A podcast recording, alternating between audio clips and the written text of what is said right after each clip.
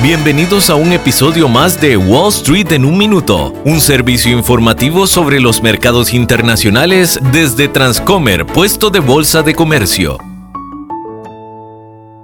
Hola, soy Arturo Londoño, corredor de bolsa de comercio. Como probablemente han notado, los precios del petróleo continúan al alza. El petróleo es un importante disparador de la inflación, pues afecta a los precios de prácticamente todos los productos que consumimos a diario.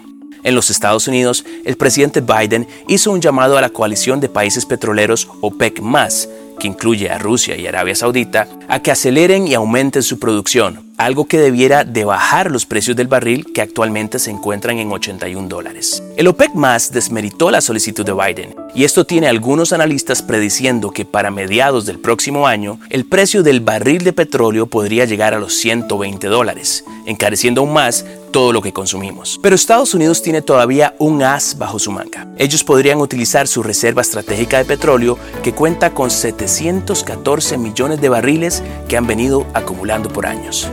Queda por verse si esa será la siguiente carta en usarse. Este episodio de Wall Street en un minuto fue presentado por Transcomer, puesto de bolsa de comercio.